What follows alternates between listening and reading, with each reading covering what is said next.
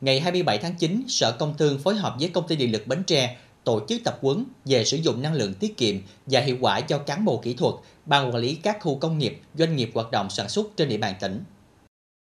Tại buổi tập huấn, đại biểu được phổ biến các nội dung như quy định của pháp luật về sử dụng năng lượng tiết kiệm và hiệu quả, xử phạt vi phạm hành chính trong lĩnh vực điện lực, vai trò của tiết kiệm năng lượng và các giải pháp tiết kiệm năng lượng điển hình trong ngành công nghiệp, các chính sách về giảm carbon trong và ngoài nước tác động với doanh nghiệp, công nghệ chiếu sáng thông minh và tiết kiệm năng lượng. Theo lãnh đạo Sở Công Thương, năng lượng có vai trò quan trọng trong sinh hoạt của đời sống xã hội, phục vụ sản xuất, sinh hoạt và là động lực duy trì và thúc đẩy tăng trưởng kinh tế. Vì vậy, việc sử dụng năng lượng tiết kiệm hiệu quả là một trong những yêu cầu cấp thiết để giảm lãng phí nguồn tài nguyên, giảm thiểu tác hại đến môi trường và giúp gia tăng hiệu quả đầu tư của doanh nghiệp.